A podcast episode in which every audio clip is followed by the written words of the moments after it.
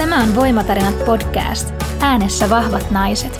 Jaksoissa puhumme vaietuista aiheista ja vaikeista elämänvaiheista ilon kautta. Mun nimi on Jasmin. Ja mä oon Miia. Eli tänään Voimatarinoissa puhutaan tulehduksellisesta suolistosairaudesta eli IPDstä. Ja Kelan mukaan lähes 56 000 suomalaista sai vuoteen 2021 mennessä tämän suolistosairausdiagnoosin. Ja yli 2500 saa IPD-diagnoosin vuosittain. Ja pitkäaikaisia tulehduksellisia suolistosairauksia ovat Crohnin tauti ja haavainen paksusuolen tulehdus. Ja nyt me saamme todella tarke- tärkeää lisätietoa tästä aiheesta ja me kuullaan henkilökohtainen tarina tämän tulehduksellisen suolistosairauden kanssa elämisestä ja siitä, että miten se on vaikuttanut arkeen ja hyvinvointiin. Me ollaan saatu tänne voimatarinoihin todella upea, ihana vieras ja monille äänestäkin tuttu. Radionovan juontaja Mari Valosaari, lämpimästi tervetuloa. Kiitoksia, kiitoksia. Mukava olla täällä. No miten Mari, milloin sulle tuli ensimmäisiä suolistooireita ja millainen sun elämäntilanne silloin oli? Se oli 2013 keväällä. Odotin esikoistani, olin siis raskaana silloin. Ja tota, alkoi tällainen niin kuin vessassa ravaaminen ja veriuloste. Ja se oli totta kai niin kuin ensimmäisenä säikäyttävä. Mä olen raskaana oleva nainen, yhtäkkiä tuleekin vessakäynnillä verta. Ensimmäinen ajatus on tietenkin, että apua, vauvalla ei ole kaikki hyvin.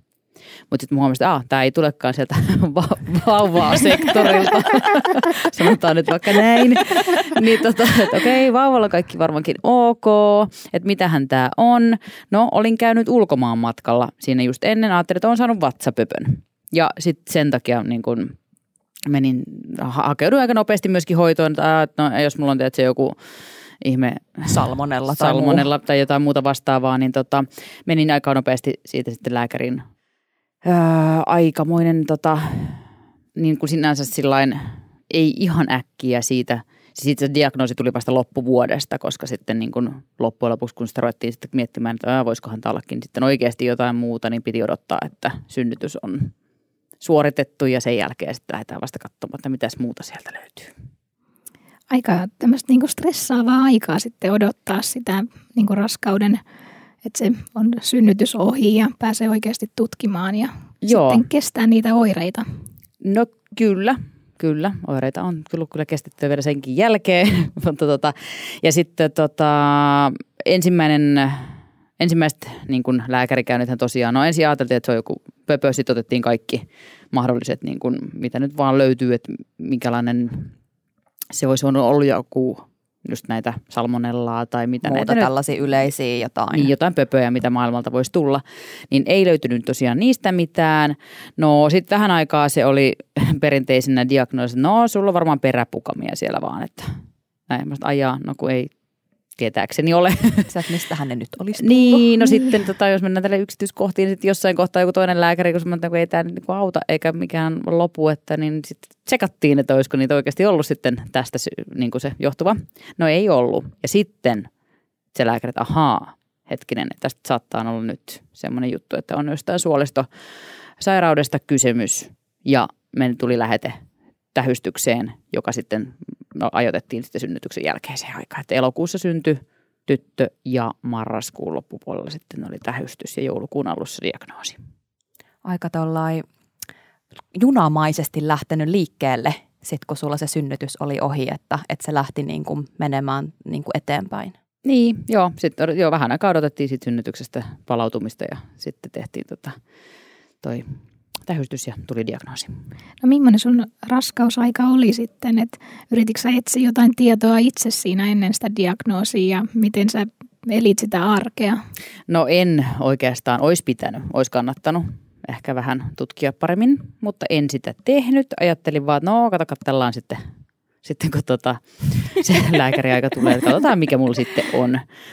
No se, se nyt oli semmoista vessassa ravaamista – se raskausaika. Ei, ei mulla muuten mitään. Varmaan olisi ollut ehkä öö, ilman sitä niin ehkä virkeämpi olo, mutta kyllä mulla oli ihan ok sinänsä. olla sen asian kanssa. Ja sitten mä ajattelin, että no se tutkitaan sitten kohta. En mä stressannut siitä sitten sen enempää. Se oli, meni ihan semikivuttomasti niin sanotusti. Et sitten tota, mikä mua harmittaa ihan hirveästi sen diagnoosin jälkeen, että mä olen tosi pettynyt siihen ensimmäiseen lääkäriin, joka mut diagnosoi ja kertoi mulle, että tämä on tämmöinen, että sulla on tämmöinen sairaus. Mä olen vaan, että selvä. Okei, sitten sanoi, että tässä on tulee tämmöiset lääkkeet. Mä olen, aha, okei. Ja sitten sanoi, että ota tuosta tuolta aulasta tuommoinen lehtinen ja lue se. Okei, okay. sitten mä, okei. Okay. Ja sitten tota, mä mietin, että no, että kauan tämä mun lääkekuuri kestää. Niin kuin mä ajattelin, että se on niin normi, kymmenen päivää antibioottikuuri. Joku ohi menevä. Niin, niin, koska en, en mä tiennyt sairaudesta, en mä, en, miksi mä olisin oikeastaan sen enempää etukäteen lukenutkaan, kun en mä tiennyt mitä se oli. En, en, en ollut koskaan kuullut sanaa tai kirjainlyhennettä IBD tai saatika sitten suolistosairaus, kun ei siitä oikein hirveästi ollut puhetta. Tai varsinkaan siihen aikaan ollut mitään puhetta niin kuin missään. Enkä ollut törmännyt aiheeseen. Ja se, senkin takia on varmasti itse sitten halunnut puhua aiheesta auttaakseni muita, koska itse olisin varmasti niin kuin monessa kohtaa selvinnyt paremmin, jos mä olisin tiennyt, mitä tässä olisi pitänyt toimia. Koska mä en, niin kuin, se tosiaan se lääkekuuri, no se lääkärin vastauskin oli vielä silleen, että no, osa ihmisistä syö tätä lopun ikänsä. Että niitä tulee rekkalasteittain hän sanoi, että niitä lääkkeitä tuodaan maahan rekkalasteittain, että osa ihmisistä syö lopun elämäänsä lääkkeitä. No, mitä mun ajatus on sen jälkeen, kun mä lähden lääkäristä? Aha, okei, okay, mulla on tämmöinen tauti, tämä on mun lopun elämää. Mä otan tästä vihkosen. Voin kertoa, mä nyt tähän päivään mennessä lukenut sitä vihkosta. Mm. Enkä mä lukenut sitä silloin. Sitten totta kai mä olen sen tiedon jostain, se on tullut siitä, varmasti se tietoinen, mikä sen vihkosessa oli, mutta koskaan sitä ei tullut luettua. Koska mä vaan ajattelin, että okei, mulla on nyt tämmöinen sairaus. Tähän kuuluu se, että mä paskon verta. ja mä syön lääkkeitä lopun elämääni. Se lääkäri, ei, hän unohtui mainita, että oireet pitäisi loppua. Aa. Että niiden lääkkeiden tarkoitus olisi myöskin tota, niin kuin lopettaa ja lieventää niitä oireita, mitä mulle ei nyt vaan sattumoisin tapahtunut, enkä mä niin kuin tajunnut itse siinä kohtaa, että eihän tämä nyt näin voi mennä, niin sitten se vaan niin kuin meni niin. Ja se, mä olin pitkään, siis se vaan jatkui, että mä nyt vaan olin, että jouduin ravaamaan vessassa ja välillä tuli verta, välillä ei. Kunnes se sitten meni uh, 2013, 2015, kaksi vuotta sen jälkeen niin pahaksi, että jouduin sitten hakeutumaan sairaalahoitoon. Ja sen jälkeen sitten aloitettiin niin kuin esimerkiksi kortisonikuuri, joka tosin ei auta minulle. Olen kortisoniresistenssi. Tuon että tauti on semmoinen, joka ei niin kuin, sitä on nyt muutaman kerran kokeiltu, niin se vaan ei, se vaan ei mulle auta. Mutta silloinkin kokeiltiin ja, mutta sitten, sitten, sitten mulle tuli se, niin kuin se, että okei, sen täytyykin loppua niiden oireita. Et aika tärkeän pointin ehkä jätti kertomatta. Kyllä. Niin, ja mä en tiedä, mistä se niin. johtuu. Tuskin tämä lääkäri, mä en niin kuin sano, että mä en niin kuin usko, että hän olisi mitenkään epäpätevä sinänsä työssään. Varmasti on oikeasti pätevä. Ehkä ollut huono päivä tai liikaa potilaita tai jotain silloin, mutta hän semmoinen, se nyt vaan jäi vähän mun mielestä niin kuin vajavaiseksi siinä kohtaa. Nykyään mulla on todella hyvä lääkäri, joka oikeasti niin kuin on, se 2015 tuli se niin kuin huonompi vaihe ja siitä – No se varmaan oli silleen, että olisiko se ekan kerralla se kortisoni itse asiassa tainnut vaikuttaa ja sitten se rauhoittu ja oli aika pitkään hyvä. Niin se taisi olla. Sitten, sitten tuli toinen lapsi, toinen raskaus. Kaikki meni siinä hyvin. Raskaus meni oikein mainiosti, mutta sitten olisiko vähän vajaa vuoden ikäinen ollut poika, niin sitten tuli taas uudestaan oireet pahaksi ja No siinä kohtaa sitten en enää niin kuin, ei ollut enää kenenkään lääkärin syy se, että tota, et siinä kohtaa mä kyllä tiesin, että oireiden pitäisi loppua, mutta sitten mä yritin olla voimakkaampi kuin oireet vai? niin, että sitten tuli taas tota, siinä kohtaa semmoinen niin kuin ihan peiliin katsominen. Mä, siis mä en tiedä miksi. Mä annoin vaan oireiden niin kuin olla ja men, ehkä mä olin kahden pienen lapsen äiti, pyöritin hevostallia, tein töitä. Mä vaan, että mun on vaan pakko jaksaa. Mutta sitten tota, sitten tuli eräs päivä, kun taas hevostallilla paskaa lappa, lapatessa, niin pidin seinästä samalla kiinni, kun en niin kuin pystyn, pysynyt oikein pystyssä. että okei, nyt mä menen ehkä hakemaan sen kortisonikuurin. Ja menin sitten painelin yksityiselle lääkärille ja sitten mä sanoin, että mä varmaan tarvisin jonkun kortisonikuurin nyt, että nyt on vähän heikko olo. Et nyt ei oikein pärjää. niin. Ja sittenhän tämä lääkäri vähän tutki minua ja sanoi, että kuules, tota, että nyt ei tule mitään kortisonia kotiin, että sä menet tästä suoraan Lohjan sairaalaan ja tiputukseen. Ja pari viikkoa, no reilu viikko tuli siinä sitten sairaalakäyntiä ja siellä sitten oli sitten tosiaan tämä Lohjan sairaalan lääkäri, joka edelleen niin kuin mun lääkäri, joka oikeasti otti sitten, että hei, nyt tämä pitää niin kuin oikeasti järjestää kuntoon ja kokeiltiin kortisonia jälleen kerran suonen sisäisesti, aloitettiin ja näin huomattiin, että ei se auta ja, ja tota, sitten siirryttiin biologisiin lääkkeisiin. Oliko sulla niin kuin veren hukkaa tai, tai jotain yleisestä niin kuin nestehukkaa, kun oli niin paljon Joo. tullut sitä? Verenhukasta en tiedä, tuskin nyt ihan verenhukkaa, mutta nestehukka, anemia, tämmöinen näin, niin ne oli, oli siinä. Ja siis olisi pitänyt hakeutua hoitoon ja hakea sitä apua aikaisemmin, mutta juurikin jotenkin se siis semmoinen, että mä No itse asiassa se oli jännä, minkälainen ajatus itsellä tuli päästä, kun musta tuntui ihan älyttömän raskaalta ne kaikki työt, mitä mä joka päivä jouduin tekemään. Kahden pienen lapsen ja 5-9 hevosen kanssa, se riippuu aina minkä verran nyt sattuu olemaankaan, niin hevosia ja töitä vielä siihen niin kuin sivuun. Niin mulla ajatus oli se, että, että en mä voi pyytää ketään muuta tekemään näitä hommia, kun nämä on näin raskaita.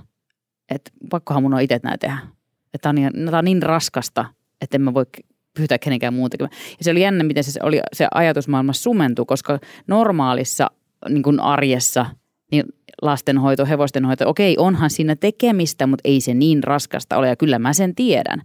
Mutta jostain syystä mä sillä hetkellä, mutta niin ajattelin, että se olisi liian raskasta ja siksi ei voi pyytää apua.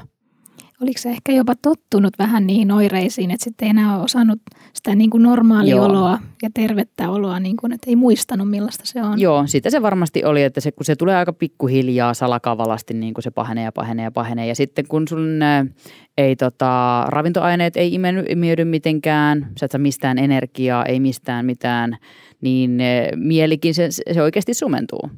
Se on vaan se niin, kuin, niin sanotusti yhtälö siinä ja – näin jälkikäteen ajateltuna sille, että ihan todella tyhmää. Että totta kai olisi pitänyt heti niin kuin lähteä hakemaan apua ja pyytää joku tekemään niitä talleja ja vähän liian vaikka vähän lastenhoitoapua. No toisaalta lastenhoitoapua mulla nyt olikin, kun meillä oli tota, aupairia välillä. Mutta ehkä sitten ajattelikin, että no, onhan tuosta tätä apua ja vaikka silti koko ajan teet niin 247 itse koko ajan kaiken. Mutta.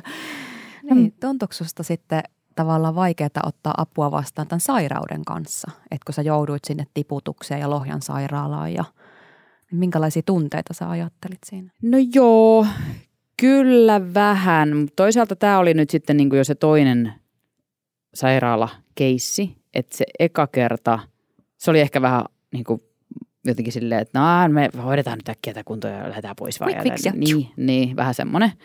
Mutta sitten toisella kerralla niin kuin, sitten taas tajus, että okei nyt mulla, mä oikeasti tarvin tähän niin kuin apua, että eihän tämä näin pidä mennä ja otan kaiken avun vastaan ja nyt hoidetaan oikeasti hommat kuntoon. Ja, ja sitten se niin kuin, no se oli toinen päivä tiputuksessa, niin mua lopetti palelemasta.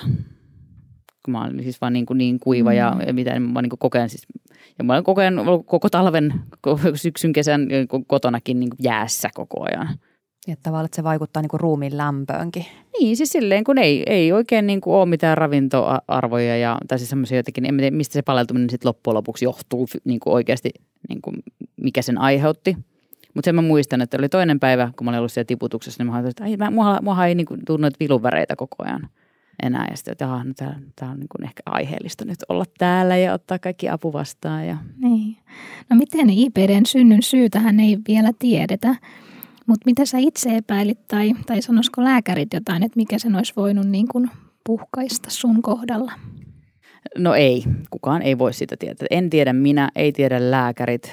Perinnöllisyydestähän siinä paljon puhutaan, että se olisi jotenkin perinnöllinen sairaus. Ja isoäitini, hänellä oli avanne joskus aikoinaan, kun hän oli elossa. En, en tiedä yhtään miksi, hänellä on se avanne ollut, eikä oikein tiedä kukaan muukaan. Kukaan ei koskaan kysellyt tai kyseenalaistanut sitä. Mutta varmaan se on sieltä peruja, että sitä kautta on joku taipumus mulla. Se, mikä on sen sitten mulle nyt, nyt tai vaikka se on 2013 raskaana ollessa puhkas, niin ei voi tietää. Ei voi tietää. Moni, moni syyttää, että, että se on itse sairastuttanut itsensä sillä fitness-hommalla. Sitten, että no, silloin kun fitness harrastin, niin ehkä söin kaikista terveellisimmin ja säännöllisimmin ja puhtaammin kuin mitä koskaan. Että tota, en ihan allekirjoittaisi tuota. Jos siellä on joku elementti, joka sen on sairastanut, niin joo, mutta mä voin väittää, että toi 56 000 sairastavaa potilasta ei ole kaikki fitness-ihmisiä. Mm-hmm. Ei ole nähty tuolla lavalla. Ei ole kaikki ollut siellä. Ei. Et siinäkin pientä semmoista referenssiä, että ei se nyt pelkästään se fitness ole, joka sairastuttaa, koska sitä on, mä oon kuullut sitä paljon, lukenut sitä jostain komment, ilkeistä kommenteista paljon, että, että se on niin kuin, että olen ihan itse itseni sairastuttanut mm. tietoisesti jotain tai tyyliin tai muuta, mutta en, en jaksa uskoa, että sillä on oikeasti mitään niin kuin syy-seuraussuhdetta siihen.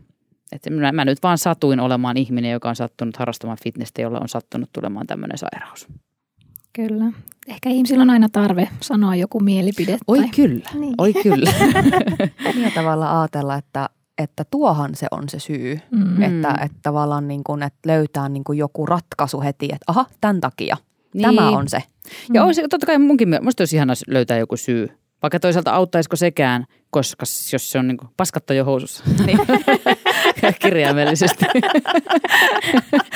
niin, tota, tota, auttaisiko sekään mitään, että löytäisi sen syyn. Toki joo, jos se syy olisi joku yksi ja tietty, jos olisi kaikilla ihmisillä sama, niin ehdottomasti haluaisin tietää ja kertoa muillekin, että hei, älkää tehkö näin, tästä se johtuu, mutta kun se ei mene niin. Hmm. Että se, on, tämä on hirveän yksilöllinen sairaus ja jollekin joku asia sopii, toiselle ei. Toiselle joku lääke sopii, toiselle ei. Et niin kuin lääketiedekin on varmasti vähän helisemässä tämän taudin kanssa, kun no se, että hei, nyt, nyt tämä toimii.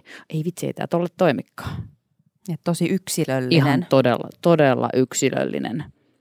Ja, ja niin kuin tuohon palatakseni tuohon kommentteihin, niin musta on ihan hirveätä, että joku ihminen kehtaa edes sanoa sairastuneelle ihmiselle, olipa sairaus ihan mikä tahansa, että sä olet itse sairastuttanut itsesi tästä tai tästä syystä kuka hullu haluaisi itselleen jonkun sairauden?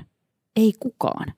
Ja saatika sitten jotain, toi tuolla vaan äh, tuhlaa yhteiskunnan rahoja, kun on itse sairastuttanut itsensä. Sille, no ei, kyllä mä olisin mieluummin terve. Kaikki ihmiset, joilla on joku sairaus, olisi mieluummin terveitä, ihan varmasti. Mä en jaksa uskoa, että kukaan oikeasti. No, Olisipa kiva olla sairas. Niin. Sitten voisin eh. mennä tuonne letkuihin ja Joo. maata siellä hetken aikaa ja niin. Niin kuin käydä, käydä vessassa, että sattuu ja olla kylmä niin. koko ajan. Et sillä mm, en mä usko. Niin. Mm.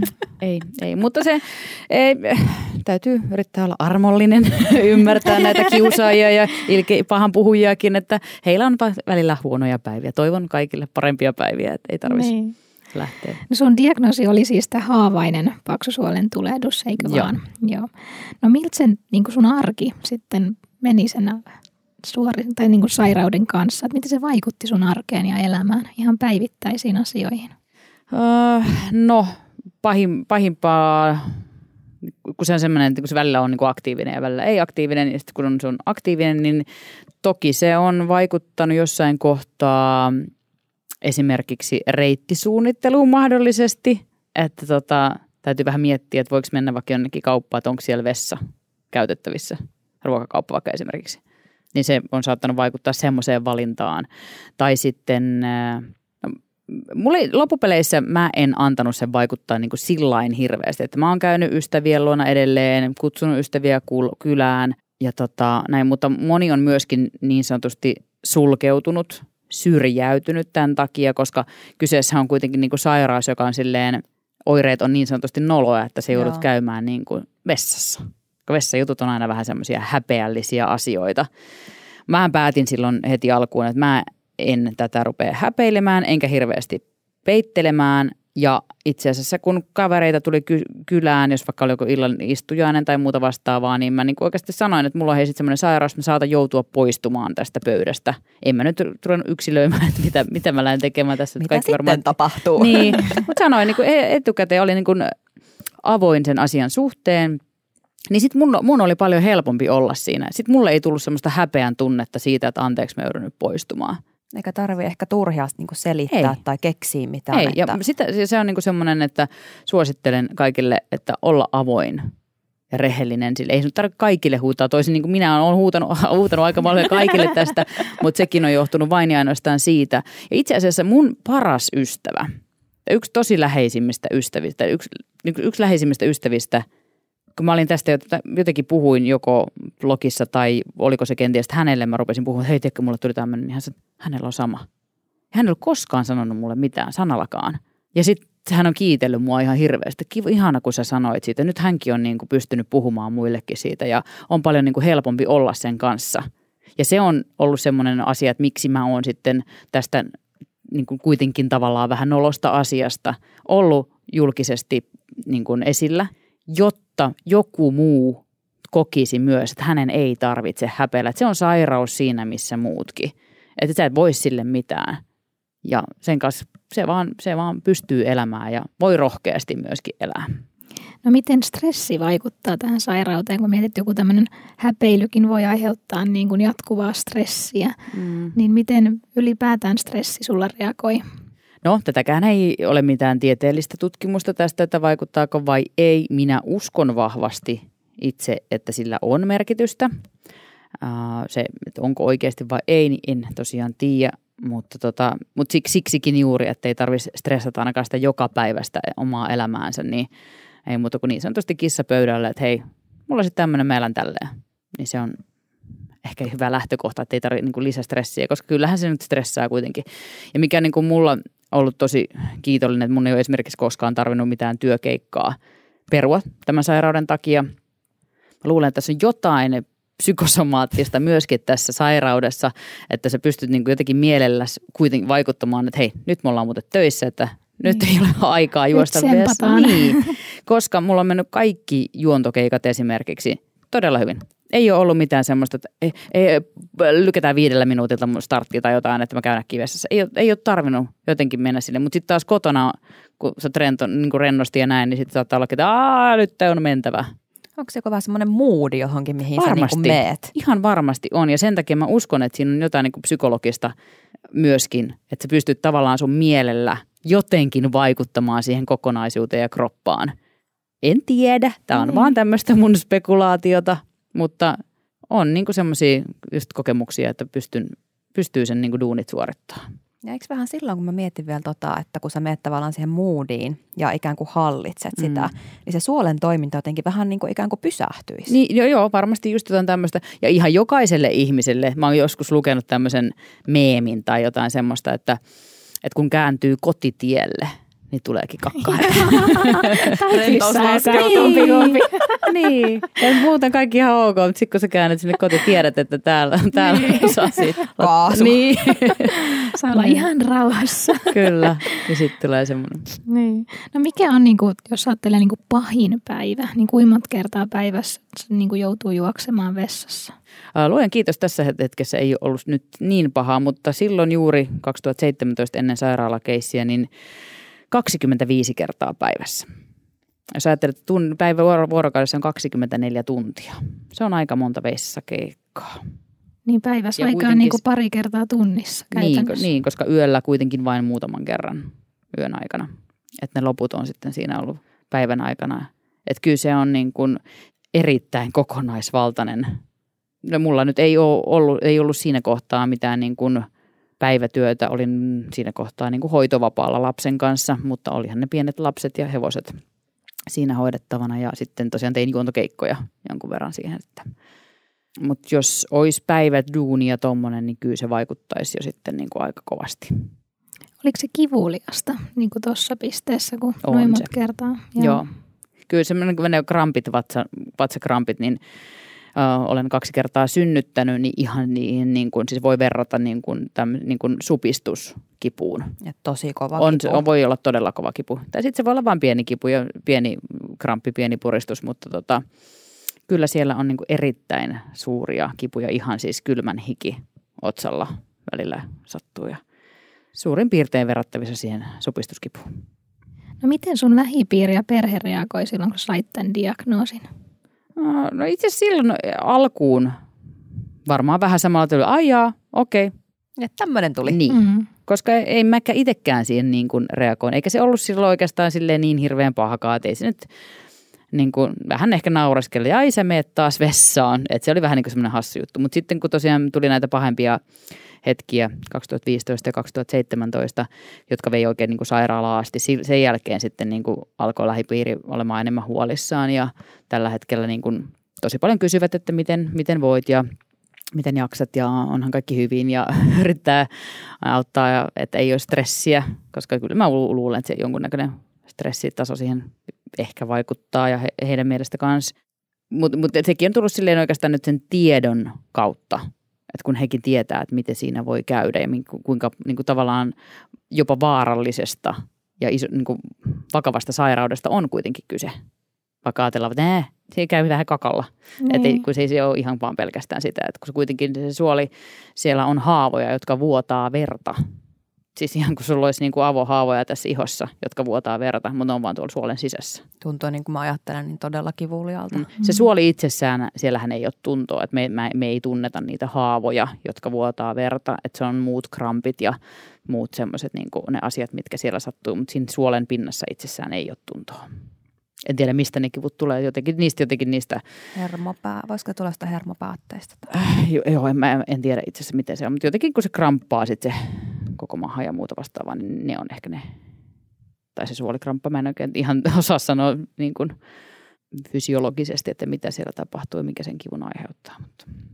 Toi olikin, mainitsitkin tuosta, että, että suolistosairaus on niin kuin monesti tosi haastava näiden lääkityksien ja oikeiden hoito, hoitomuotojen niin kuin saamiseen, niin mitä kaikkea sulla on sit kokeiltu? Tuossa vähän mainitsitkin, että olit siellä tiputuksessa ja muuta, niin minkälaisia lääkkeitä tai ehdotettiinko sulle jotain leikkausta tai, tai jotain muuta vastaavaa?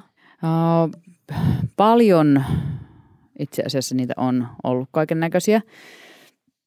Mulle ei ole, leikkaushan on ihan viimeinen vaihtoehto. Mä muistan semmoisenkin ilke, ilkeen kommentin jostain lukeneeni, että, että onko toi niin pinnallinen, että se ei voi mennä leikkaukseen.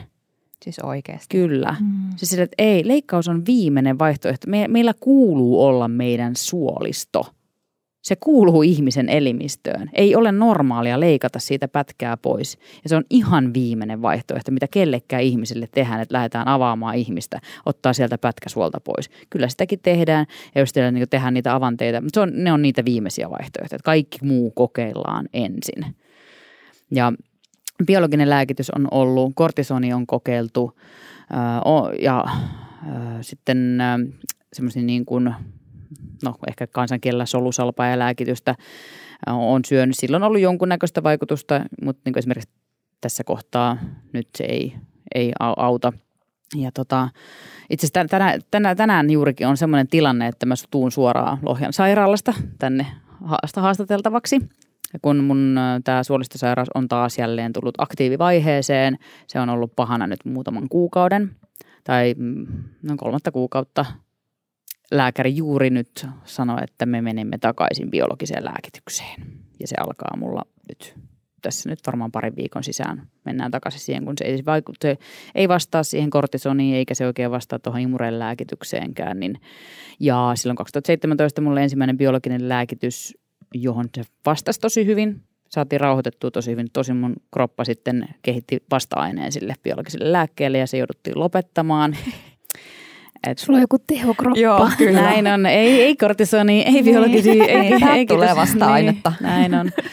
Näin on, mutta tota, toivotaan, että nyt tämä biologinen lääke, mikä nyt aloitetaan, niin vastaa tautiin, että saadaan se tulehdus sieltä se on joku semmoinen, mä en osaa hirveästi selittää, mitä nämä biologiset lääkkeet, se on joku se blokkaa jonkun tiettyyn, tietyn välittäjäaineen minussa, josta se sitten se tulehdus loppuu että näin tehdään ja toivotaan, että niin kuin vasta-ainetta ei sitten lähde kroppa nyt kehittämään tällä kertaa. Tai ainakin jos alkaa, niin saattaisi ainakin kuitenkin kerättäisiin saada tämä niin tautikuri ja sitten se pysyisi Taas jollain tavalla. Niin. No. Onko tuo joku semmoinen suonen sisäinen tai miten toi annetaan tuo biologinen lääke? Se ensimmäinen biologinen, mikä mulla oli, mä, se, otin, se tuli, annettiin niin kuin suonen sisäisesti, että kävin tuolla sairaalassa aina semmoisen niin kuin parin tunnin tiputusjakson siellä neljän viikon välein – ja tämä on nyt sitten semmoinen, mikä on kotona pistettävä. Että mä pistän kerran kuukaudessa itse sen piikin itseeni. Ja sinänsä helppo, että kerran kuussa vaan lääkitys, mutta katsotaan nyt sitten. Niin, mutta pistäminen mm. kuulostaa jännittävältä. No vähän silleen, joo. Ja itsensä pistäminen varmastikin niin on sellainen, että ää, en mä tiedä, haluaisinko mä sitä tehdä, mutta kyllä mä nyt sen teen ehdottomasti sen takia, että jos, se, jos sillä saatan tulehduksen kuriin. Ensimmäiset piikit käydään ottamassa tuolla niin kuin sairaalassa ja ne opettaa sen piistotekniikan. Ja... Onko tämä joku uusi lääke vai onko tätä jo pitkään käytetty? Öö, uudehko tullut tässä viimeisen neljän vuoden sisällä. Et silloin kun mä, mulle tuli se ensimmäinen biologinen lääke, niin silloin tätä kyseistä ei ollut. Oi vitsi, muistankohan mä nyt oikein sen nimen, kun mä sen äsken tosiaan kuulin. Olisiko se ollut Simbala, Simbola tai joku tämmöistä? Olisi varmaan pitänyt kirjoittaa ylös. Me voidaan niin, tarkistaa joo, se. joo, se, semi uusi joo. joo, lääke. Mut, ja kuulemma vähemmän on tullut tätä niin kuin vasta-ainereaktiota ihmisiltä tähän biologiseen lääkkeeseen kuin esimerkiksi siihen, mitä mä sain silloin alun perin. Miten tämmöisiä, kun monestihan ihmiset, kun on vaikka jotain tällaisia haasteita, niin kokeilee vaikka akupunktioa tai jotain tämmöisiä vaihtoehtoisia, niin onko se kokeillut mitään tai onko sun tullut mieleen, että voisiko jostain olla mitään apua? Akupunktiota en ole kokeillut siihen, tai siis tähän, mutta tota, esimerkiksi silloin alkuun mä olin ihan täysin niin kuin, just, että en mä ota mitään lääkitystä. Tai niin kuin jotain, joo, oli lääkitystä, mutta esimerkiksi kortisonikuuria mä en niin kuin halunnut millään, en olisi halunnut syödä. Kyllähän me tiedetään, että ei kortisoni ihmiselle hyväksi ole. Vaikka se jotain johonkin oireeseen sitten vaikka auttaisikin, mm. niin eihän se ole niin kuin hyväksi. Niin mä en olisi sitä halunnut syödä ja tosi paljon ruokavalioa kokeilin ja jotkut jopa auttokin. Mutta mä uskon kyllä tuohon nykyään hyvin vahvasti näihin lääkitykseen. Okei, kortisoni en usko itse omalla kohdalla edelleenkään, koska mä tiedän, että se ei mulle toimi. Mutta se voi toimia jollekin toiselle ja sitä on ihan hyvä jonkun toisen mahdollisesti kokeilla, jos, jos on oireet pahat. Ja sitten tota, semmoinen äh, ruokavalio kuin SCD, taas näitä lehenneitä. se on niin kuin Specific Carbohydrate Diet, menikö niin SCD jo? Niin tota, eli niin kuin tiet, tiettyjä hiilihydraatteja käytännössä ihan hirveästi ei mitään syödä. Se on tosi hyvä niin kuin suolistosairaille. Mä en tiedä, mä en ole nyt niin kuin pelkästään sitä ruokavalioa kokeillut, että auttaako se mulla, että pystyisinkö mä olemaan ihan täysin vaikka ilman lääkkeitä pelkän semmoisen ruokavalion avusta, avulla. Tällä hetkellä, kun tämä on taas huonona tai sairaus, niin tuskin. Mutta muutoin sitten, niin sitä on sitä on, sitä on ihan hyvä noudattaa ja mä tiedän tosi monta ihmistä, jolla on suolistosairauksia, että se helpottaa tosi paljon oireisiin. Onko se vielä sitten tästä Foodmapista tiukempi on, versio? huomattavasti tiukempi, Joo. kyllä. Et siellä niin kun, esimerkiksi kun sokeri on jätetty pois, niin ei, ei käytetä myöskään äh, jauheliha-maustetta, koska siellä on sokeria. Okei, tosi tarkka. Todella tarkka ja ei syödä perunaa, ei ei maissia, ei hirssiä, ei tattaria.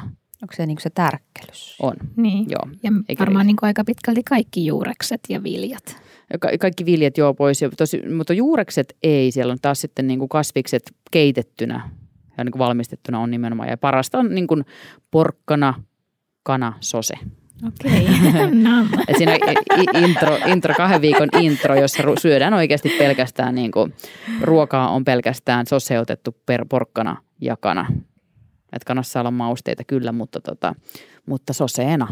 Ja olen sen muutaman kertaa tehnyt ja se kyllä helpottaa ja sille jos mulla on ollut niin huonompia päiviä tässä niin vuosien varrella, niin että mä syön pari päivää sellainen, että Aa, mä petän nyt kaikki ja sitten se antaa niin rauhan tuolle suolistolle.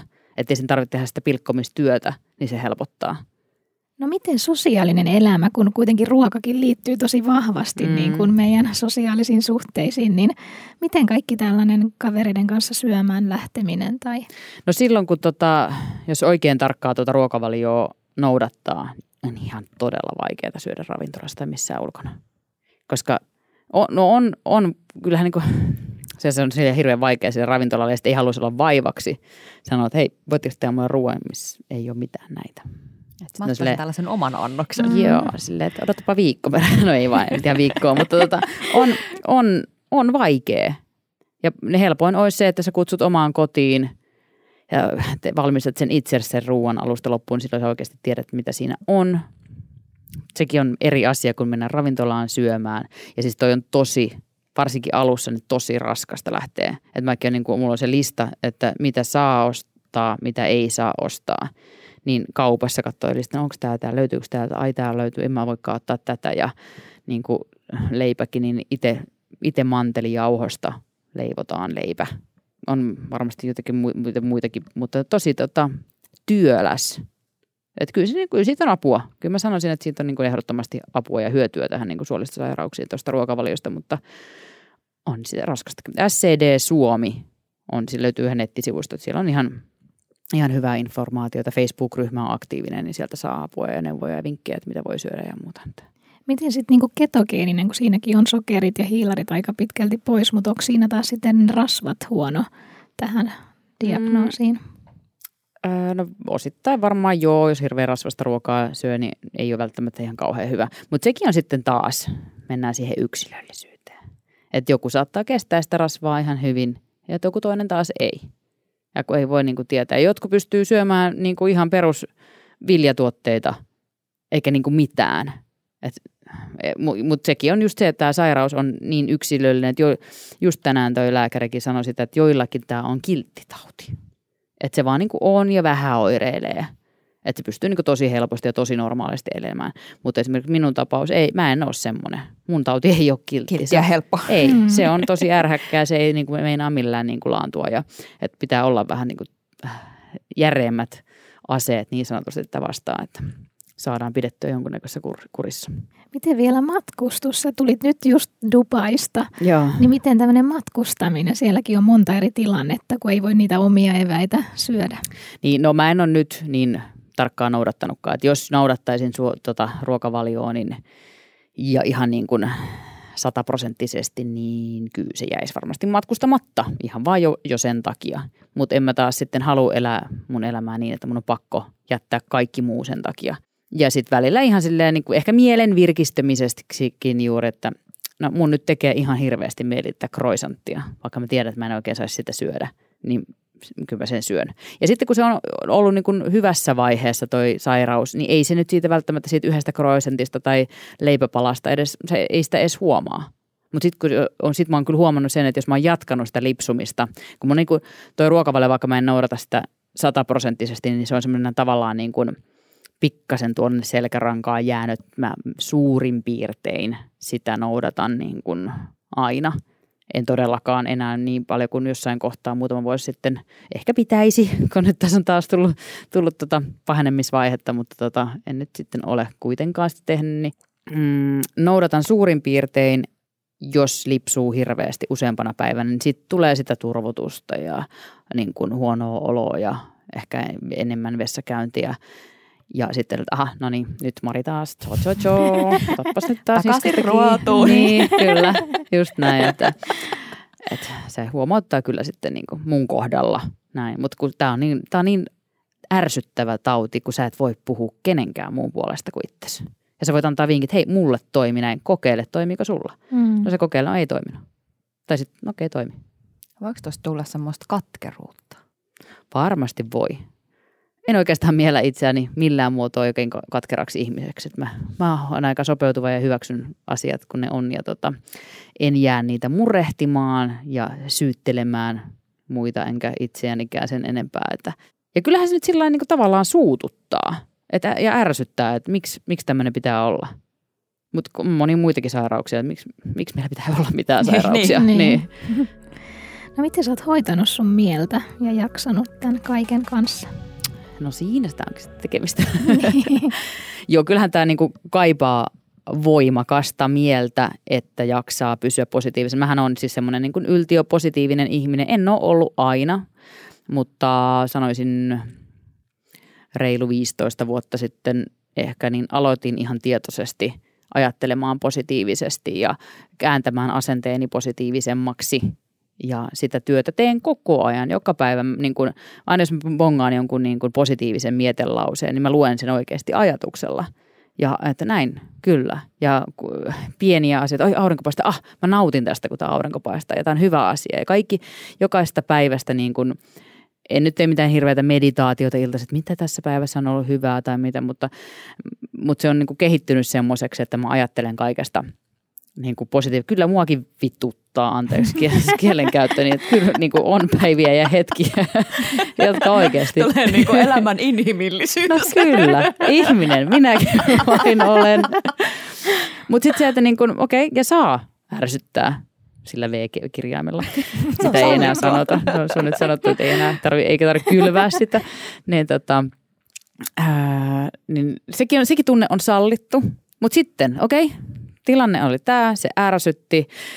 Miten tästä tilanteesta voimme mennä eteenpäin? Sitten keksitään se ratkaisu ja mennään sille, eikä jäädä murehtimaan ja märehtimään sitä V-tilaa. Mm. Et se, on, se on ehkä se, niin se tärkein juttu, minkä on oivaltanut, että asioista pitää vain mennä eteenpäin. Ja ne pitää käsitellä ja mennä eteenpäin. Ja on mullakin, niin mullahan on siis öö, myöskin masennus, jonkunnäköinen diagnoosi masennuksesta. Se oli silloin 2017 ja se on erittäin ymmärrettävää, kun jälleen kerran, kun ei elimistöön imeydy mitään, niin sama, meidän mielekään ei saa niitä, eli miele ei ole, niin, kuin niin sanotusti mielikin tarvitsee ruokaa, ravintoaineita, niin tota, oli semmoinen niin kuin masennuskausi. Mutta se heti kun mä pääsin sinne niin kuin tiputukseen ja alkoi toi niin kuin ripulointi ja verentulo lakkaamaan, laantumaan, niin heti mä huomasin, että no niin, täällä olen taas Nousee minä. Niin, siellä. täällä on nor- normaali minä. Ja se oli ihan selkeä yhteys siihen suolistoon. Ja sitähän sanotaan, että suolisto on meidän toiset aivot. Niin se niin kuin tuossa tuli tosi konkreettisesti esille, että sitten se vaikutti siihen mieleen myöskin. Mutta, mutta myöskin mieleen vaikuttaa se, että miten sä annat oman mielesi ajatella. Et kuitenkinhan me ollaan itse vastuussa jokaisesta meidän omasta ajatuksesta ja sä pystyt vaikuttamaan siihen, ajatteletko sä asiasta positiivisesti vai negatiivisesti, vaikka se olisi kuin ärsyttävä asia. Ja jos sä päätät, että no, tämä on nyt näin, mutta keksitään tästä joku hyvä juttu, niin kyllä sä pystyt siihen. Mutta se vaatii totta kai mielelujuutta. No käytitkö sä jossain vaiheessa jotain lisäravinteita, että sä saat niitä vitamiineja? Tai kuuluuko se ylipäätään tähän diagnoosin, että pitää syödä koko ajan myös purkista niitä vitamiineja? Öö, en tiedä kuuluuko mitenkään sen enempää jokaisesta verikokeesta, verikokeen tuloksesta lääkäri on sanonut, että D-vitamiinia voisit syödä vähän enemmän. D-vitamiinitasot mulla on koko ajan alhaalla. Ja on yrittänyt sitä syödä, mulla on hirveän huono, huono muisti, että mulla jää vähän vähän syömättä. Niin tota, mutta joo, kyllä vitamiinit ois, ois, on hyviä ja joskus mulla on ollut jotain tämmöisiä niin kuin, näitä niin kuin sheikkejä, missä on, ei mitään proteiiniseikkejä, vaan siis tälle jotain vitamiini, kuitu lisäseikkejä ja sitten juonut niitä, koska sitten nestemäisenä ne imeytyy taas ilmeisesti paremmin kuin kapselina ja näin. Niin kyllä niin kuin vitamiineja ja lisävitamiineja purkista, niin varmasti kaikille, kaikille meistä, olipa sairas tai ei, niin, mm. niin välillä voi olla hyvä. tarpeen. Voi olla ihan hyvä, joo. Miten toi muuten, kun tuosta stressistä oli puhetta, niin, niin onko sulla jotain semmoisia, miten sä hallitset sitä omaa stressiä tämän sairauden kanssa tai jotain stressin hallintakeinoja? No varmasti edelleen mennään taas sinne mielen lujuuteen ja voimakkuuteen, että, että päättää, että tästä selvitään eikä jää murehtimaan niitä asioita, kun eihän se murehtimella se ei kummene. Jos mä jäin vaan, vaan itkemään sitä, ei vitsi kun mä oon kipeä, niin eihän se auttaisi mitenkään vaan mun pitää niin itsekin tehdä sen asialle eteen, että okei mä haen, mä haen apua, me lähdetään parantamaan ja mä teen niitä niin kuin juttuja sinne päin, että mä mahdollisesti joskus parantuisin. Ja sitten niin kuin, stressi, vaikka yksi semmoinen stressin hallinta väline, mitä mä käytän, on tosi paljon YouTubessa on tämmöisiä rentoutus niin kuin puhe kautta musiikkivideoita – niin jos mulla vaikka en illalla meinaa saa unta, niin mä pistän korvanappiin jonkun semmoisen, keskityn siihen ja nukahdan yleensä niin kuin tosi nopeasti siihen. Et ne on tosi hyviä tämmöisenä oikein konkreettisena stressinhallintavälineenä mulle. En tiedä toimiiko muille. saa, saa, Toimii ainakin saa minulle. niin, niin. Joo, ne on, ne on niinku tämmöisiä konkreettisia, mitä on, mitä on käyttänyt. Ja sitten vaan se semmoinen positiivinen asenne jälleen kerran nousee mun mieleen, että se kannattaa olla. Koetko että sä pystyt hallitsemaan sitä niin kuin e, sun just ruokavaliolla ja arjella ja kaikella sillä niin kuin elämän hallinnalla, niin onko sulla semmoinen olo, että sä jotenkin pystyt hallitsemaan sitä sairautta vai onko se täysin arvaamaton, miten se elää? No kyllähän se niin kuin periaatteessa arvaamaton on. Ei me, en mä pysty sitä tietenkään mitenkään. Jos mä pystyisin oikeasti hallitsemaan, niin pitäisi sen kokonaan pois. Niin. Se olisi semmoinen juttu. Älä tule please niin, enää. niin, ei kiitti enää. Mutta sitten taas, niin, en tiedä. Jotenkin mä oon ehkä sop, saan, saan sen sopi sovitettua siihen arkeen ja elämään, että se niin pystyy sen kanssa sitten elämään. Kyllähän niin kuin normaali työssäkin, vaikka ei ole sairaskaan, niin käydään vessassa. Ei se ole niin kuin kiellettyä. Ei ole tabu. Niin, niin että tota, en usko sinänsä, mutta sitten tosiaan, jos on niin kuin oikeasti to, tosi huono, silloin kun vaikka just ennen sairaalaan menoa 2017, niin no teinhän me koko ajan, joka päivä koko ajan kaikkea, mutta sitten ehkä jos olisin ollut jossain työympäristössä, niin joku muu olisi saattanut vaikka aikaisemmin ja mulle sanoa, että hei Mari, oot ihan kunnossa. Mutta kun mä olin siellä yksin lasten ja hevosten kanssa, niin ei ne välittänyt. Ne vaan Mikä oli lisää. Hanna lisää ruokaa tai tee siivoo lisää karsinoita. Niin varmasti jotain tämmöistä, mutta tämäkin on niin kuin, siis jälleen kerran niin hyvin yksilöllistä, että miten se vaikuttaa. Että ennen alkaa tuomitse jotakin, jos jollakin on tämä sairaus ja sen takia joutuu hakemaan sairauseläkettä, niin sillä on todennäköisesti siihen ihan oikeasti pätevä syy. Miten tota, kerroksi sun kollegoille, että kun sä oot työ, työympäristössä, että hei, että mulla on tämmöinen sairaus, että jos sä joudut poistumaan vessaan tai muuta vai onko se jos, heti siinä pöydällä ensimmäisenä? Ei, ei, ei ole tässä vaiheessa, vaikka nytkin vaikka niin on, on ollut aika aktiivisena, mutta silti silleen niin kuin ihan ok hoidossa tai silleen, niin kuin, että ei mun ole tarvinnut niin en mä sitä ensimmäisenä sano, jos en mä koe sit niinku tilannetta semmoiseksi, että okei, tässä on tulossa ehkä semmoinen tilanne, että me joudun lähteen. Tai että ei, ei se nyt ole niinku semmoinen ensimmäinen juttu, mitä... Mikä sitten tuo ilmi, että niin, hei, kiva tavata, niin. mulla on tämmöinen. niin. Koetko sä, että sairaus on vaikuttanut sun identiteettiin jotenkin? Onko sä joutunut himmaamaan elämässä asioissa tai onko sä ihan täysin oma rohkea itsesi? Mä luulen, että tämäkin on taas tehnyt musta jopa rohkeamman. Okay. Että on uskaltanut tämmöisen niin kuin nolon asian tuoda esille.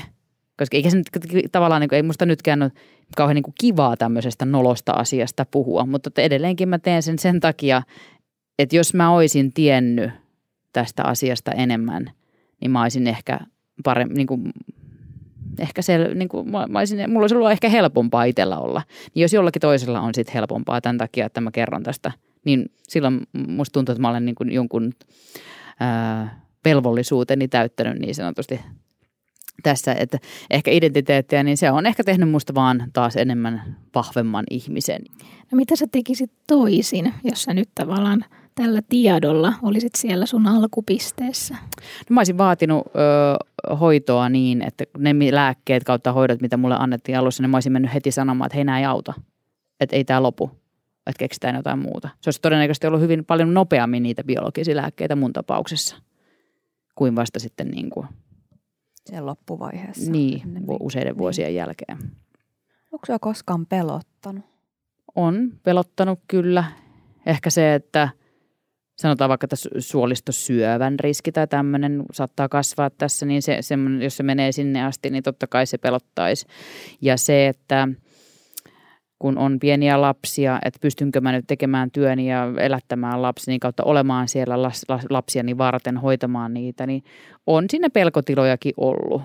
Mutta sitten taas mä ajattelen niin, että en mä anna sille pelolle valtaa, että niin kauan mennään, pystytään menemään ja niin kauan tehdään, kun pystytään tekemään. Sitten jos tulee joku oikea murehtimisen aihe, niin murehditaan sitä sitten. Ja tavallaan, ettei turhaan niin kuin kasaa sitä, Joo, sitä ei. painetta niin kuin itselleen. Ei, ei, ei kannata, ei pitäisi kenenkään tehdä missään, missään elämää niin kuin vaiheessa semmoista. Että totta kai täytyy olla realisti ja niin kuin ajatella ehkä asioita, joskus niin kuin sanot, vaikka kauhuskenaarioitakin, mutta täytyy luottaa myöskin, että asiat voi mennä myös hyvinkin.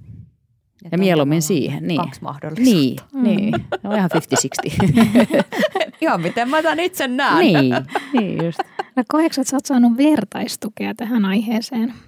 Joo, on kyllä. Ja just se, että kun mä oon siitä itse sanonut, niin yhtäkkiä lähipiiristä, hei, mullakin on. Just tämä mun yksi parhaimmista ystävistä kertoo. Ja sitten muitakin tullut tässä, että hei, että mullakin on tätä ja näin. Niin ja sitten kun pystyt juttelemaan jonkun kanssa, on, vaikka se nyt ei välttämättä ole auttanutkaan mitään siihen, että ei mulla ole tauti sen niin kuin enempää la, niin kuin laantunut, vaikka sen siitä olisi joskus puhunutkin jonkun kanssa, mutta ehkä se on sitä mielen, mielen lääkettä siitä, että tietää, että ei ole yksin, ei ole yksin tämmöisen niin kuin sairauden kanssa, niin kyllä se, kyllä se vaikuttaa. Onko tähän jotain ryhmiä niin kuin Facebookissa tai jotain Joo. yhteisöjä? On, on kyllä, että on niin kuin IPD-yhdistys on ja sitten just Facebook ja siellä on kaksi eri ryhmää. Toinen on tämä ihan virallisen yhdistyksen ryhmä ja toinen on sitten tämmöinen epävirallisen ryhmä. Ja itse asiassa mehän ollaan mun ystävän kanssa sairastajan Mirva Vilokkisen kanssa järjestetty pari kertaa tämmöinen niin IBD Rock, hashtag paskat bileet. Se on tämmöinen niin festarimeininki. joo, joo, kyllä. Just näin. Ajatus, ajatus oli, että jopa meidän paskat bileet olisi joskus niin kuin isompikin festarihomma. Siitä ei ole tullut isompaa, me ollaan nimi kahdet ollaan järjestetty, mutta tota, ja mietittiin kolmansia, mutta sitten tuli korona mietittiin, että järjestääkö. Ne on ollut suhteellisen pieni tapahtuma, että jo, joitain niin kuin, mutta meillä niin kuin silleen, että ei, ei ole kauhean isosta tapahtumasta kyse, mutta se olisi voinut olla. Ja sitten vähän just tämmöinen niin enemmän niin kuin viihteellisemmällä tasolla, että hei nähdään meitä tyypit, jotka tätä sairastaa, ne voidaan tavata vähän muissakin merkeissä kuin pelkästään niistä huonoissa merkeissä, mutta siinä on aina vähän se, että no pääseekö paikalle, onko, niinku, onko tarpeeksi vessoja. Tällaiset logistiset Siellä on siinä niinku pajamaja tuonne Joo, no itse mä näin, mä näin tämän meidän kesäfestari tämmöinen niin ajatuksen, että se on, se alue olisi tälleen pajamajoilla rajattu alue, että semmoinen iso festari ei ole pelkästään pajamajoja ja vessapapereita niin kuin siellä täällä dekorationia ja Tätä odotellessa, ehkä vielä joskus. Joo, joo, ei, mm. ei mun mielestä huono, mutta onko sinne niinku muutkin tervetulleita vai onko se vaan tällä? joo, joo. Olisi periaatteessa muutkin, mutta se on hyvin yksilö, tai niin kuin yhteisöllinen niin kuin tämäkin tapahtuma, mitä me ollaan järjestetty. Ja, et, yhte, kyllä yhteisöllisyyttä löytyy. Ja ehkä, ehkä vielä joskus paskat bileet IPD Rock palaa. palaa tuota. Halutaan sitten kuulla, että nee. missä ja milloin. Tervetuloa. Tervetuloa. Onko siellä niin paskaa musiikkiakin? Toivottavasti. ja meillä oli ihan hyvää musiikkia, hyvät esiintyjät ja hyvät bileet sitten niin oikeasti. Mutta tota. Hyvin tämmöinen rokkaava nimi. Joo, kyllä. Mitä sitten mä mietin vielä, kun sä sanoitkin, että sullakin on niin lapsia ja, ja sun perhe on niin kuin ollut tukena, niin onko tämä jotenkin niin kuin vaikuttanut niin kuin vaikka parisuhteeseen tai onko se puhunut sun lapsille tästä sairaudesta? No joo, toki siis en varmaan, en lapsille ole edelleenkin niin 5- ja 8-vuotiaat, että ei nyt hirveästi ole tarvinnut niin vielä puhua silleen siitä on, kun on ollut aktiivinen, niin sitten mä Teo Aitilla on tämmöinen niin massupipi, että tota, pitää mennä vaikka vessaan ja sitten kun oli sairaalassa, niin piti, äitillä on massapipi, äiti on sairaalassa. Ja se oli ehkä ihan siis kaikista niin kuin kovin paikka se, että kun sun pieni lapsi tulee, mulla meinaa tulla itku nytkin, kun mm. ajattelen tätä asiaa, niin kun pieni lapsi tulee sen sairaalahuoneeseen, sun pitää vaan olla niin kuin tosi vahva. Mm. Että äitillä on kaikki hyvin, vaikka ei mulla ollut. Mm. Tota, sorry. Ei mitään. Niin se on ehkä ollut niin kuin siis kaikista äh, semmoinen niin kuin, äh, raskainen asia. Niin ja sitten lapsella on tietenkin pelko siitä, että, mm. että mitä tapahtuu. Niin, ja, kun ei halua luoda sitä pelkoa sille lapselle, sitten joudut esittämään tosi, tosi, tosi niin kuin vahvaa. Ja silloin niin kuin, no 2015 oli semmoinen tapahtuma, kun mä olin tullut sairaalasta kotiin ja sitten mulla tulikin tosi huono. Me jouduttiin soittaa ambulanssi mulle kotiin sitten ambulanssimiehet yrittää laittaa tippaa mulle, joka mun alle kaksivuotias tyttö on seisoo siinä vieressä ja katsoo, että äiti mitä sulle käy. Ja mä vaan hymyilen, että ei ole mitään hätää kulta. Sedät tuli auttamaan äitiä, että äiti lähtee käymään sairaalassa, kaikki on hyvin. Ja sitten kun pääsettiin, niin pistät oven kiinni, niin itkuu. Mm. Tulee se tunnereaktio. Niin, niin. Mutta kyllä meidän täytyy niin kuin myöskin lapsia suojella tältä, että en mä niin kuin, että vaikka jos ne olisi vanhempia, niin sitten voisi enemmänkin kertoa, että mistä on niin oikeasti kysymys. Mutta en mä halua huolestuttaa mun kaksi tai kolme tai viisi tai lasta tällä, että hänen tarvitsisi kantaa sitä huolta siitä minun sairaudesta. Että kyllä se on mun ja lääkäreiden tehtävä ja ehkä muutaman niin kuin, läheisen ihmisen siinä ympärillä aikuisen, että ehkä niiltä sitten sitä apua ja huolenpitoa, että ei pienten lasti. Kyllä toi on aika semmoinen niin kuin, niin kuin tosi tiukka paikka on olla, se. olla tommosessa. Tästäkin selvitään. Ja toivottavasti tietenkin kunnialla loppuun asti, että ei voi koskaan tietää, mitä tulevaisuus tuo tullessaan, mutta nytkin esimerkiksi, että niin on, on aktiivivaihe päällä, mutta olen tosi niin kuin toivoinkin, että lääkäri tänään mulle sanoisi, että mennään taas siihen biologiseen lääkkeeseen, koska se on ollut se oikeastaan se ainoa, mikä mulle oikeasti auttaa. Ja nyt mä toivon, että tästä parin kuukauden päästä, niin, tai jopa jo kuukauden päästä ehkä, riippuu milloin mä saan sen ensimmäiset lääkeannokset, niin olisi jo niin kuin normaali olo. Vaikka niin kuin varmaan näette, niin eihän musta, ei, ei musta ulospäin mm, näy, että et mä oon, niin kuin, on, on sairas ja ää, voi olla vähän rankkaakin, mutta et ei kaikista, kaikista tarvitse nähdäkään ja se on ihan, ihan hyvä niin. Ja haluan pitääkin sen niin. Pidän positiivisen elämäasenteen edelleenkin rullaamassa. Se on ihan oikea asenne. Miten kun sä oot puhunut paljon tästä mediassa ja somessa, niin millaista palautetta sä oot saanut seuraajilta? Pääosin pelkästään positiivista. Ja se on taas se syy, että miksi mä oon siitä puhunut ja voin puhua jatkossakin. Niin on, kiitellään tosi paljon sitä, että kiitos kun oot kertonut tästä ja kiitos kun tuot kasvat. Nyt mäkin oon uskaltanut ja osannut etsiä apua. Mutta totta kai siellä on niitä, niitä pesservissereitä ja niitä riittää, mutta sen mä olen jo tässä nyt sen verta paksun nahkan kasvattanut vuosien varrella itseltäni ja tiedän sen, että jos joku toinen ihminen puhuu pahaa toista ihmisestä, niin se kertoo enemmän siitä puhujasta kuin puhuttavan kohteesta tai kohteesta, kenestä puhutaan. Ja ajattelen aina itse mielessäni, että toivottavasti hänellä olisi parempi päivä huomenna. Mm. Ei tarvitsisi niin kuin sitä omaa pahaa oloa Pyörittää. haukkumalla toista ihmistä niin purkaa. Vastaako se koskaan tuommoisiin kommentteihin? En. Tai itse asiassa kerran on ottanut yhteen kommenttiin, niin kuin, että on siinä oikein kunnolla vastannut. Se on jommankumman iltapäivälehden juttu, josta mä olin siellä sairaalassa. Niin joku nainen oli kommentoinut Facebookissa niin kuin Facebook-kommentilla omalla nimellään siihen, niin mä lähetin hänelle henkilökohtaisesti viestin, että, niin kuin, että tiedätkö, toi oli niin kuin aika törkeä kommentti, että tämähän, kai sä tiedät, että toi asia ei mene noin, että toi on loukkaavaa. Niin hän pyysi anteeksi. Ja mä toki saat anteeksi. Se oli mun mielestä kiva, että, että hän niin kuin viimeistä siinä kohtaa, että okei, okay, niin just aina niin ihminenhän se sinäkin vaan oot. On varmaan on omasta Instagramista vaan esimerkiksi joskus jotain törkeitä kommentteja, niin mä, poi, mä vaan poistan ne. Että en mä lähde taistelemaan, se on ihan turha lähteä taistelemaan niitä vastaan, kun jos jollakin ihmisellä on joku tosi vahva mielipide tai hän haluaa haukkua toista ihmistä, niin ei sinne hirveästi autot. Parempi vaan jättää, jättää niin kuin oman onnensa nojaan niin sanotusti nämä, niin. nämä hommat ja taistelkoon omat taistelunsa. Mä valitsen muut taistelut, paremmat taistelut itselleni, että en, ei, ei kannata niihin lähteä kyllä. Niin ainakaan lietso sitten niin. millään tavalla sitä, Sekin. että se lähtee vielä siitä eteenpäin niin kuin mm. se kommentointi. Joo, että niin kuin koko ajan varsinkin enenemässä määrin ja, ja ignoraan kaiken vihapuheen joka paikasta ja kaikkia ihmisiä kohtaan. Miten kun tätä sun tarinaa, tarinaa ja sairautta niin kun miettiä, sulla on ollut paljon just erilaisia hoitoja ja kaikkea, mitä sä oot kokenut, niin onko jotain, mitä tämä on opettanut sulle? No, tietysti ensimmäinen ajatus tästä voisi olla semmoinen, että jos voisin elää ilman tätä oppia, jos olisin saanut jättää sairauden välistä.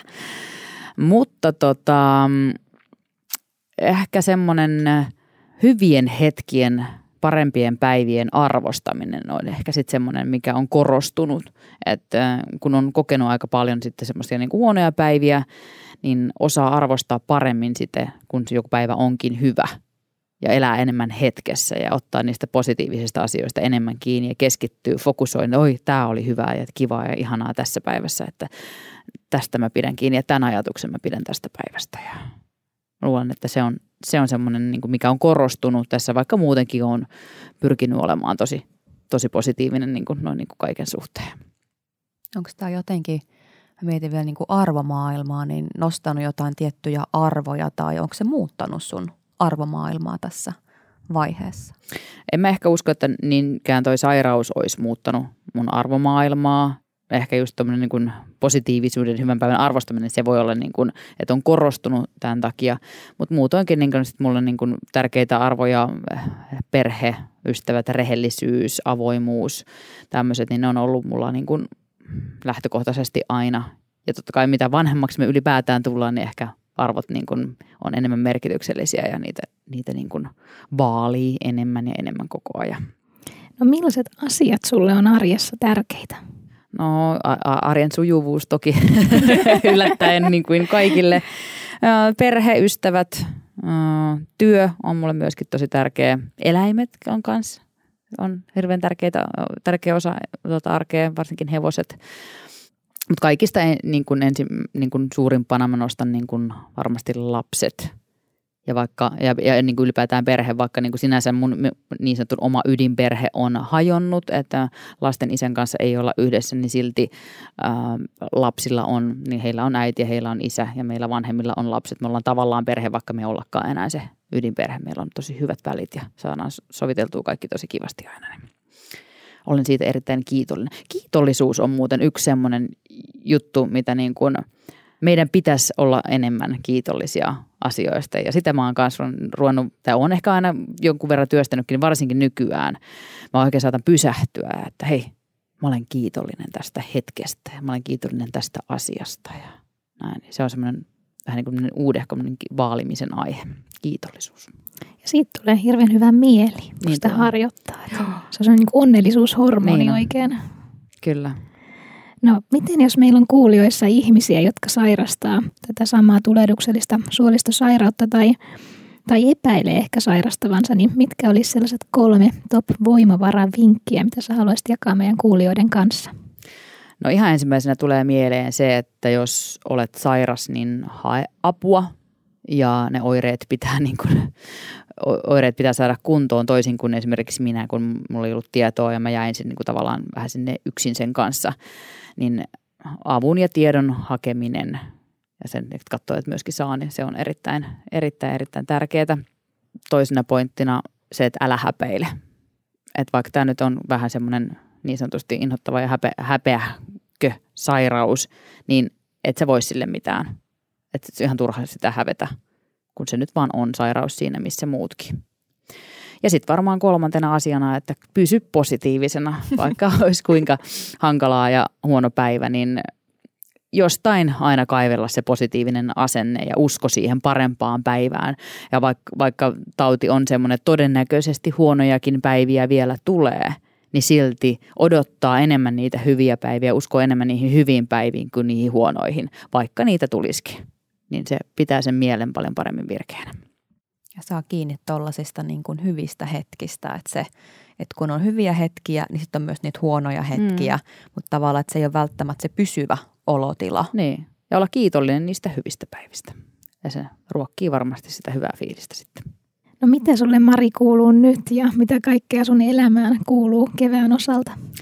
No mulle kuuluu tosi hyvää, että vaikka, vaikka on aktiivinen vaihe suolistosairauden kanssa, että se toki varjostaa niin sanotusti tätä mun arkea, mutta mä olen tosi tyytyväinen mun elämään just tällä hetkellä.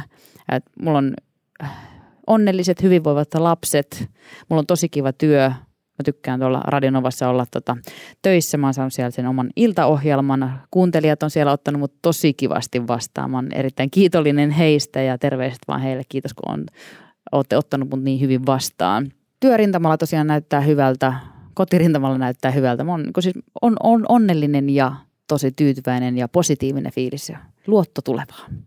Ihana kuulla. Ja sitten muuten myöskin just se, että se, siitäkin mä oon niin tosi kiitollinen ja positiivinen äh, fiilis siitä, että vaikka on tämä sairaus tällä hetkellä niin kuin aktiivisena, niin kuin me tiedän, että se lääkitys aloittaa, aloitetaan pian, niin todennäköisesti kohta mä olen niin kuin – oireet on taas jälleen poissa ja mä saan olla oikeasti taas niin oikeasti normaali minä. Kuulostaa ihanalta. Mm. Ja varmasti semmoinen, mikä luo sitä, just sitä positiivis- positiivisuutta lisää vielä siihen omaan arkeen. Kyllä. Ja just se, että niin kuin, eihän, se, eihän se näy ulospäin minusta, että mä oon niin kuin sairas. Niin, eikä sen tarvikaan näkyä. Mutta silti on ihan hyvä itse tiedostaa ja perhe tiedostaa, että siellä jotakin on. Ja se, mutta sitten pääsee onneksi todennäköisesti oireista eroon ja ainakin pitäisi päästä. Että ei muuta kuin lääkäriin niin monta kertaa, että oireet saadaan kuriin. Koska toi sun ohjelma muuten tulee Radionovalla? Mä oon arki-iltaisin maanantaista torstaihin kuudesta kymmenen iltaisin siellä. Saatan käydä välillä tuurailemassa vähän siellä täällä. Olen ollut aamuissa ja iltapäivässä päivässäkin ja viikonloppuja teen edelleen niin jonkun verran, mutta tota, lähtökohtaisesti maanantaista torstaihin 60. No entä jos sua haluaa vielä somen puolella seurata, niin mistä sut löytää? Aktiivisimmin mä oon somessa Instagramissa, at Mari Valosaari. Et sieltä voi seurailla ehkä eniten Mulla löytyy blogikin, jota mä todella harvoin kirjoittelen, päivittelen mitään sinne. Se nyt on olemassa sieltä. Siellä on itse asiassa aika paljon suolistosairaudesta. Että jos vaikuttajamedian vaikka tai googlaa Mari Valosaari-blogi varmasti löytyy. Ja sitten hevosihmisiä, jos löytyy, niin YouTube-kanava, äh, niin kuin Mari Valosaari, niin siellä on sitten enemmän näitä heppa-aiheisia juttuja. Pääsee vähän monipuolisesti Joo. tsekkailee. Joo. Että. Joo, Instagram on semmoinen, mistä näkee just tätä joka päivästä kaiken näköistä. Toki paljonhan se on työn osalta olevaa, että mäkin niin kuin, joo ja lapset näkyy siellä välillä, mutta ehkä tietoisesti pikkusen pidän niitä poissa sieltä mun somesta. Tämä oli, tämä oli mun mielestä tosi tärkeä aihe, mistä sä puhut ja, ja sellainen, että, että miten paljon toi niin se oma, oma asenne ja se mieli voi vaikuttaa, mm. vaikka onkin tämmöinen aika, aika niin kuin vaikeakin sairaus menossa, missä on niitä eri vaiheita, niin toivotaan, että kuulijat saa sieltä semmoisia valon pilkahduksia ja toivoa ja semmoista positiivista fiilistä, jos on samalla polulla tai vaikka aloittamassa sitä samaa polkua. Toivon todella, ja sitä varten mä tänne kanssa halusin ja suostuin tulemaan, että niin kuin mielelläni kerron tästä aiheesta, jos se edes yhtä ihmistä auttaisi sen hänen arjessa selviytymään tämän sairauden kanssa, niin silloin on tehty hyvä työ. Kiitos Mari, ihana kun sä jaoit sun voimatarinan ja oikein aurinkoista kevättä sulle ja nyt toivotaan, että tämä uusi biologinen lääke tepsii nopeasti. Näin toivotaan. Hei kiitos kun sain tulla. Oli kivaa voimaa ja valoa kaikille. sitä, sitä toivotaan sekä Kyllä. meille kaikille Kyllä. että kuulijoille. Ehdottomasti. Kaikki olemme sen ansainneet. Kyllä. Kiitos. Kiitos. Moikka Kiitos. moi. Moikka. Tässä oli tämänkertainen voimatarinamme. Kiitos kun kuuntelit. Onko sinulla voimatarina, jonka haluaisit jakaa kuulijoidemme kanssa? Laita viestiä osoitteeseen hello at voimatarinat.com. Löydät meidät myös Instagramista ja Facebookista nimellä Voimatarinat. Kuullaan taas seuraavassa jaksossa. Moi moi!